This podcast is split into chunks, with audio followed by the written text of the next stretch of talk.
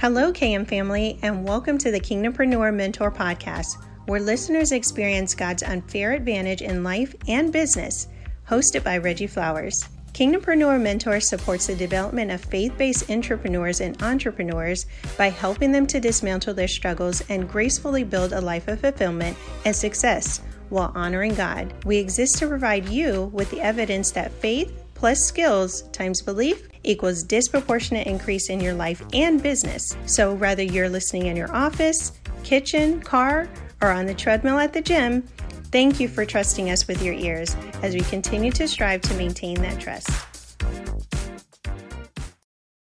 Thank you, Shannon, for that wonderful introduction. Hello and welcome to the Kingdompreneur Mentor Podcast. I'm happy to have you here. We're here on episode thirteen. If you're joining for the first time, uh, here's a warm welcome. And if you've been here before, we thank you for returning and your support for this continued vision and mission of helping you unlock God's unfair advantage in your life and business. Today, and actually this month, right, we're in August now, which is pretty wild. Uh, we're going to be talking about unleashed. Like the whole theme for this month is just unleash. Unleash Holy Spirit, unleash God's favor, unleash increase, unleash anything that's holding you back, anything you're struggling with. This month is all about unleashing everything so that you can have a clearer path, a stronger path to success, also being fulfilled, and then also just being renewed in the spirit, being renewed in your mind, and just really putting you in a position, of course, to experience all the benefits that come with being a activated Christian, right? When you're immersed in the Word, you're you have tremendous knowledge in the Word, you have understanding. So therefore you have meaning, and then because you have meaning, you also then learn how to employ it, so you're in a realm of knowledge, right?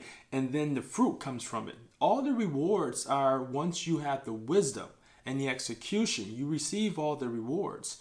And so once you get to that place, and we're going to be spending some time in our future, um, we're working on right now a new level of training, right, which will be on YouTube specifically, and it's Unlocking Biblical Power. And in that framework, or that, that training structure, it's going to be designed on really helping you get a clearer understanding and meaning of God's Word, because you can know the Word but not understand it. You can read the Word and not understand it. And if you don't understand it, then it doesn't have meaning. And if it doesn't have meaning, the way our brains work, right? If you just think about the neurons and the synapses that communicate, you know, chemicals to create decisions for the brain and interpretation. If you don't have that locked in where you can inject emotion of satisfaction, clarity, uh, conscious association, right? Knowledge-based. If you're unable to do that, there's a disconnect, then it doesn't have meaning. And without God's Word having meaning in your life, then it doesn't have power in your life. And so when there's no power, then there's no outcome. And when there's no outcome, then there's just this moving forward, but not really having a direction, right? So you are moving forward because you're going through life. Life is taking place, but you don't have a direction. And so we're going to really talk today about the subtle war on language, because it is important for you to understand that in the beginning there was the Word, and the Word is God. And so everything surrounded by language that God has tucked right into the Bible is essential to make sure that we as man, imperfect human beings, that we don't reconstruct that, that we don't change that. And what happens when we do, what forces us to live in a life of sin, it forces us to live in a place where we're powerless, and therefore we're removing ourselves away from God and closer to the enemy, which I know each and every one of you don't want that. So before we do, it's been a minute. I miss you all. Uh, I've been traveling. Last week I was in Miami for four days, uh, shooting content, working on uh, projects related to Kingdompreneur Mentor, also our family ministry, which is called the Power, I mean the Power, the Flowers Pot Ministries, right? Preparing just really to take what God has given me and what I've accumulated over the past decade or so in terms of understanding and knowledge and, and people I've trained and coached, and really putting all that in a framework and into a context to better help serve, you know, my assignment here on earth while I'm here. I want to be of great service. I know if you're listening to me right now, you desire to be of great service, because you know then that when it's time for you to exit this world and you're to move on, that you can walk into, you know, heaven knowing that you did what it is that you were born to do, right? And I think that's what we spend so much time here on earth, allowing language to keep us away from our assignments, the will of God in our life, and then the employing of ourselves there, right? So therefore, we leave here unsuccessful by definition, and we'll spend a little bit of time on that. So today, let's talk about the subtle war on language. Language in any facet, community, origin is critical, right? It's the way that people exchange thoughts, ideas, concepts. It's the way history has moved through the years. Language is important. And whether that language be spoken vocally or through physical body language, a lot is done, right? And it's so amazing that as a parent, you can just look at your children a certain way, and they know exactly what you are thinking because their brain has been programmed subconsciously through their experiences with you, through cause and effect, through action and reaction, that they now know without a word what you're saying. Some of you have been married or have been with your spouse so long that a person in a sales situation can ask a question, a closing question, and you can look at your spouse, and just with eye contact, a decision can be made, communication can be transferred, and not one word was spoken. So humans, we are high, we have a high level of interpretation and the ability to read language and patterns. But one of the things that we're always so grateful for is that our Heavenly Father did not do that. He did not leave us for interpretation. He did not leave us to assess any situation in which He had ordinances and commandments over our law. What He did is He provided us clear guidance. The problem is, is the context that we understand that clear guidance or not. And most often, when you look at the world today, there's been confusion. So here's a couple of things and a couple of ground rules that we need to start with from the very beginning. First and foremost, God cannot lie. So let's just take that off the table. So therefore, with no lying, there will also be no contradiction. Oftentimes, the world wants you to feel like the Bible contradicts itself. But what's really happening is that in passages, oftentimes, in order for you to get one passage, you need to understand the passage above and the passage below, and there may be a corresponding passage within the Bible that you'll need to reference for further support. But like most people, if you halfway do it, then you're going to use your own limited knowledge to come to a conclusion, and we always know what that ends up leading to, right? More ignorance. And then we have more ignorance, we have more people moving away from the body of God because of ignorance, not because of knowledge and wisdom. And I think when we look at the scripture that the enemy uses, right, in terms of his tactic, it still goes back into Genesis, right, the beginning. And we discussed, I believe, in uh, episode eleven, the interaction between Eve and the serpent. And so that interaction was clearly stated, but what we didn't talk about was really in that moment that the enemy used language, subtle language, to create confusion and doubt within Eve, okay? And if you look at what he did then, and we fast forward to today, he hasn't changed. He's consistent in that regard. And so let's kind of move through this, right? Because the first thing we want to pay attention to is even how the enemy, or, you know, the serpent in the garden, right? The description of the serpent, right? We're going to talk about that in Genesis three. We're also going to talk about how he used a slight change of language to Eve. And then we're going to look at how that, like I mentioned, it caused doubt. So I want to walk back through that so that no one's missing that, okay? And so in the scripture, it reads, Now the Now the serpent was more subtle than any beast of the field which the Lord God had made. And he said unto the woman, Ye hath God said, Ye shall not eat of every tree of the garden? And there's a question mark there. So look, I want to just go right through this. Subtle. That the, the serpent was more subtle. Another way of looking at the word subtle in context is crafty. Crafty. Meaning, you know, when you ever say something like they're crafty with their words, that they're able to put words together to create a picture in your mind or to create a belief within you because of the way they crafted the words together. And so here, he asked a question that was a rhetorical question, meaning that it was not intended for it to be a real question. It was intended to create doubt and confusion, because that is not what the Lord, or what that's not what God said. What God told Eve is that you can have any, you can eat from any tree in this garden, except for the tree of knowledge of good and evil, right? That's the only one you stay away from. And some of you, when you read that, the flesh comes into you saying, well, I don't think that, why would God want them not to know good or evil, right? Because that's something to know. And here's the reality. It's not about you and I. It is not our job to question God, right? That's the, the issue that we have today, that we have so many humans questioning God as if they are God, right?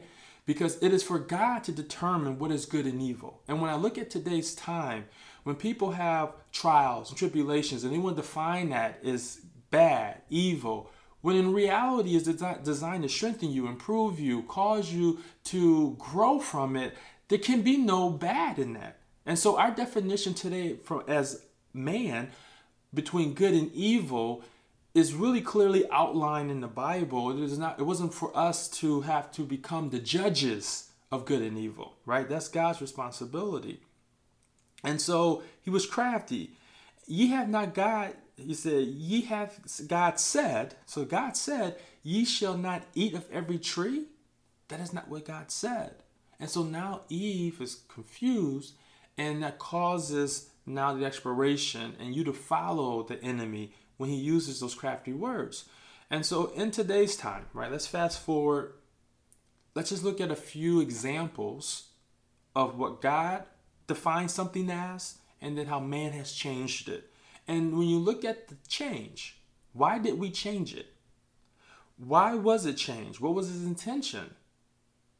It's always going to be to go against God's word. That is the enemy's purpose. Rob, steal, kill, destroy.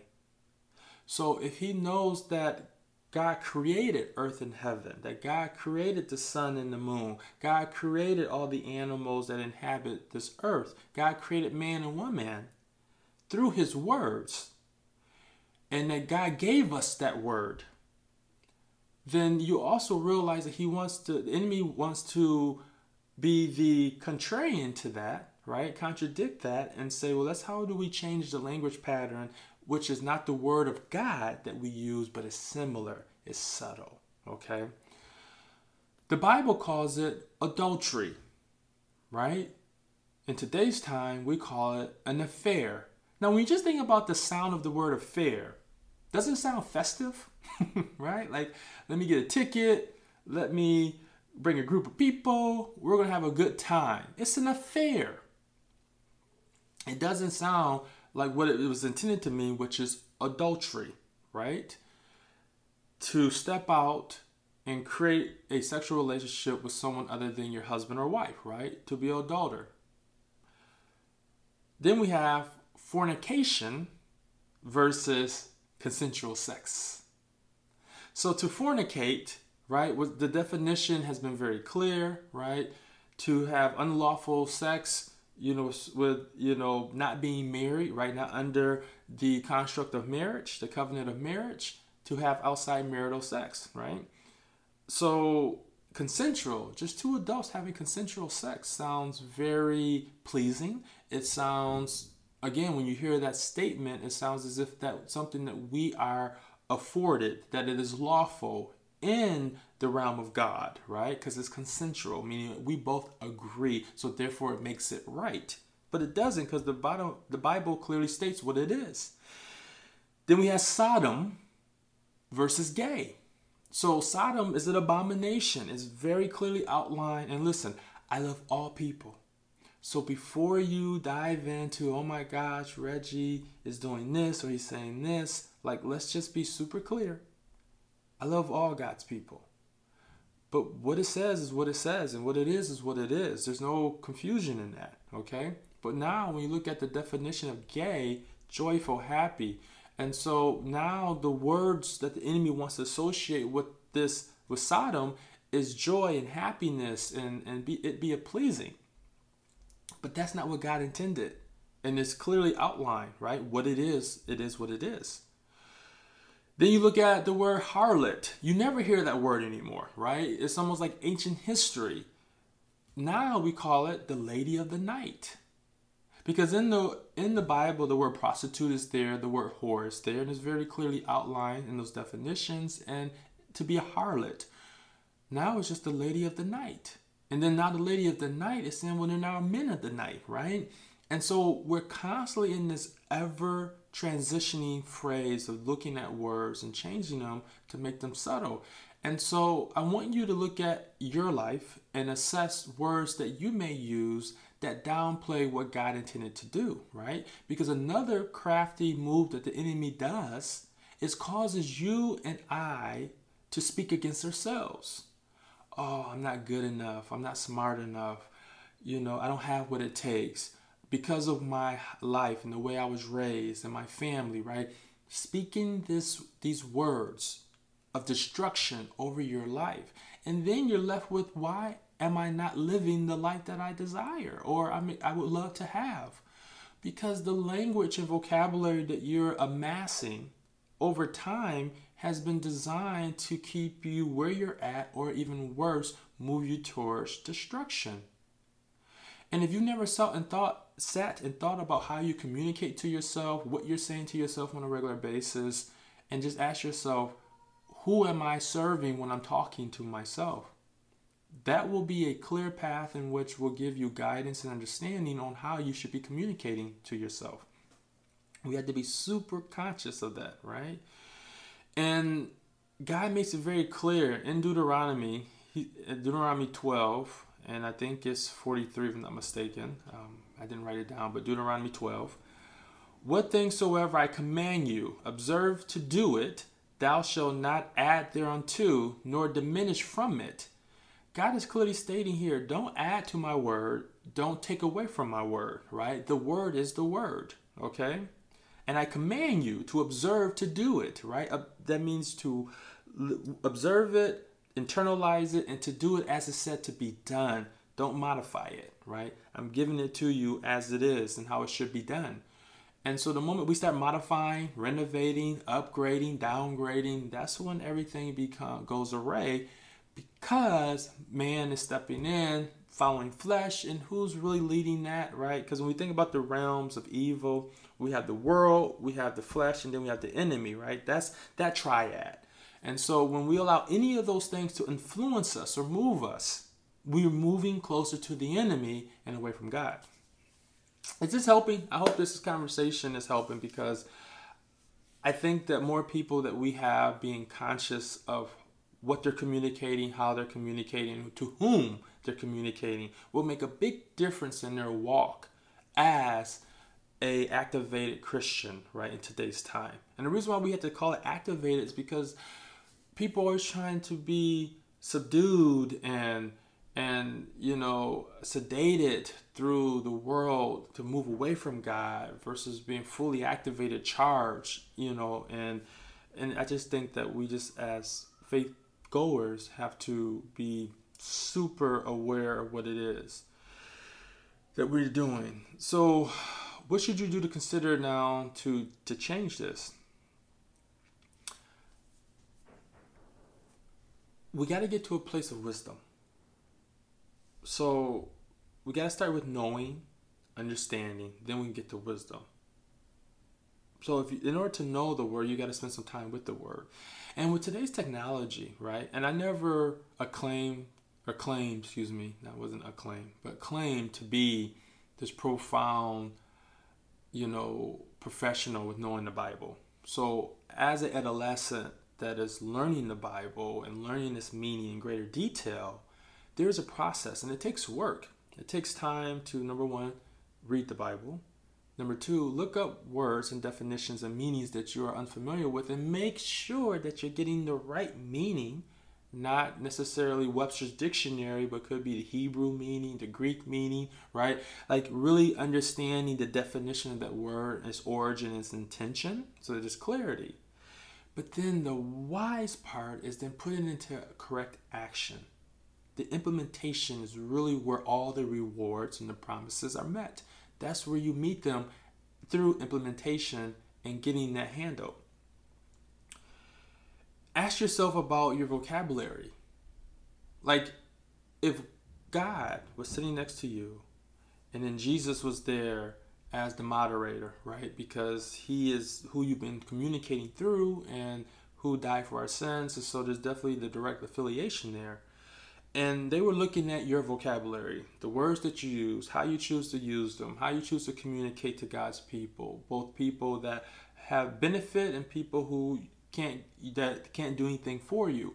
How would they look at that realm of communication? Would it be pleasing? Would it be unpleasing, right? Would they be excited? Because look, I can't see what you're doing behind the scenes. Sometimes your spouses can't see what you're doing, or your friends, but you know what you're doing. And guess what? One of the things that's always kept me accountable to my life is knowing that God is watching all that I do, all that I say.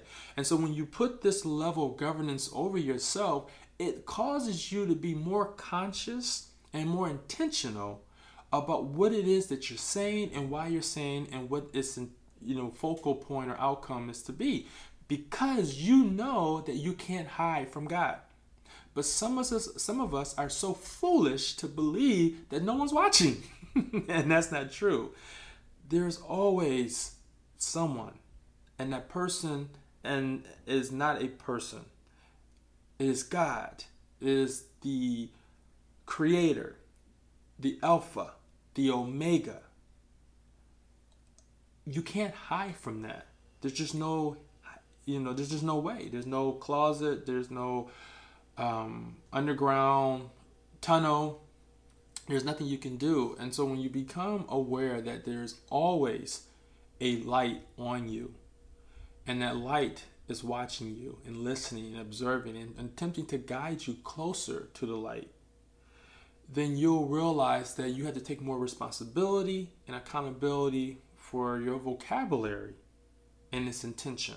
Okay, and so just a quick two-minute recap. I hope this conversation today was helpful, because there is a war happening, and the enemy wants us to start using words and phrases and truisms, and they want to do so much to get you to speak the language that is not the language of God, to keep you away from the Word and keep you into the world, right? Word, world.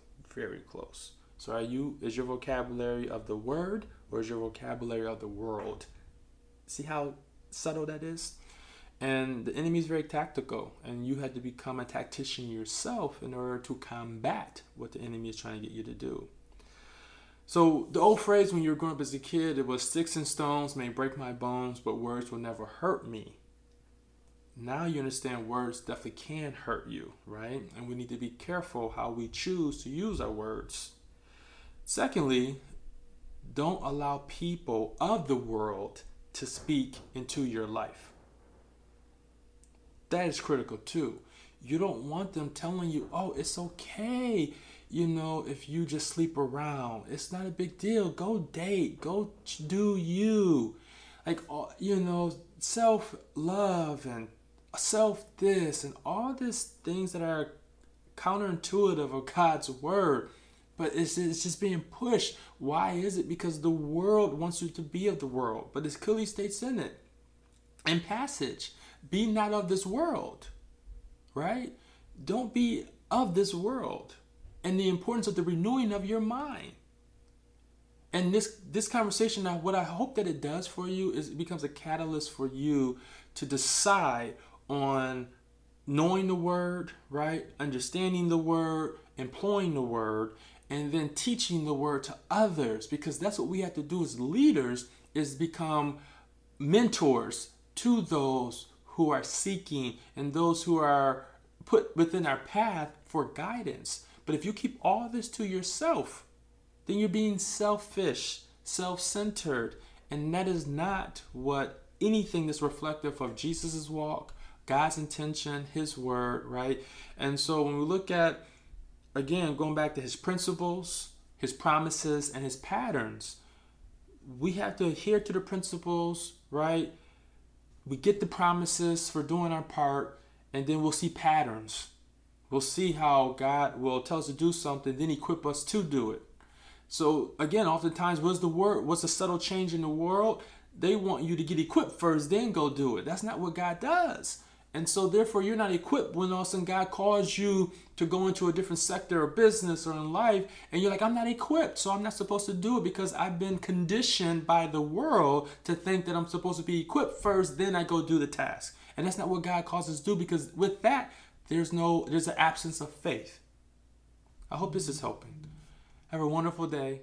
And I'll see you soon. K M family, what an incredible episode we just experienced on today's show, packed with wisdom and enlightenment. Remember, please subscribe to our newsletter, podcast, and YouTube channel for the best results. In addition, you can contribute to Kingdompreneur Mentor by commenting, requesting topics, or emailing us. And if you desire a deeper relationship with Kingdompreneur Mentor, visit our website at w w w dot kingdompreneur mentor dot org and learn more about our courses, masterclasses, and live events.